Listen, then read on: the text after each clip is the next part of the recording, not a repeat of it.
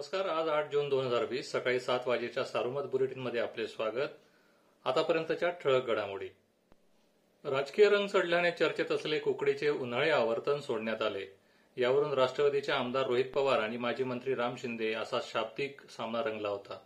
आरोप प्रत्यारोप झाले होते. रविवारी येडगाव धरणातून पाचशे क्युसेक पाणी सोडण्यात आले. आमदार पवार आवर्तनाबाबत दिशाभूल करत असल्याचा आरोप शिंदे यांनी केला होता. आरोपांना उत्तर देण्यापेक्षा कर्जतकरांना वेळेवर पाणी मिळणे महत्त्वाचे आहे. यासाठीच माझे प्रयत्न आहेत असा अप्रत्यक्ष टोमना पवार यांनी शिंदे यांना मारला आहे.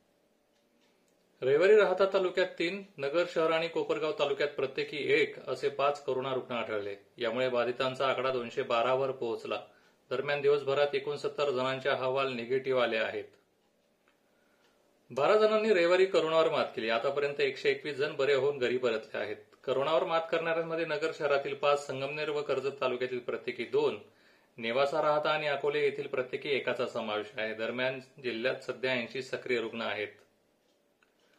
घटकोपर येथून प्रवरानगर येथे माहेरी आलेली पस्तीस वर्षीय महिला व तिचा दहा वर्षाचा मुलगा करोना बाधित आहे.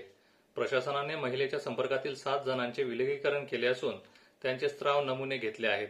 दरम्यान निगोज येथील पंचावन्न वर्षीय महिलेचा अहवाल पॉझिटिव्ह आला आहे.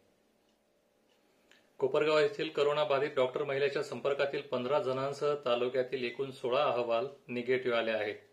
धोत्रे येथील एका चौदा वर्षीय मुलीचा अहवाल पॉझिटिव्ह आहे अशी माहिती तालुका आरोग्य यंत्रणेने दिली.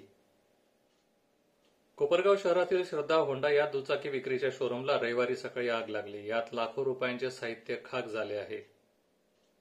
खासगी शाळांकडून होणारे शैक्षणिक शुल्कवाढ व त्यासाठी पालकांवर वाढलेला दबाव यास लगाम घालण्यासाठी राज्य सरकारने जिल्हा स्तरावर संनियंत्रण समिती गठीत केली आहे. या समितीने आता तालुका स्तरावर गट विकास अधिकारी आणि नगर शहरात मनपा प्रशासन अधिकारी यांची नोडल अधिकारी म्हणून नियुक्ती केली आहे.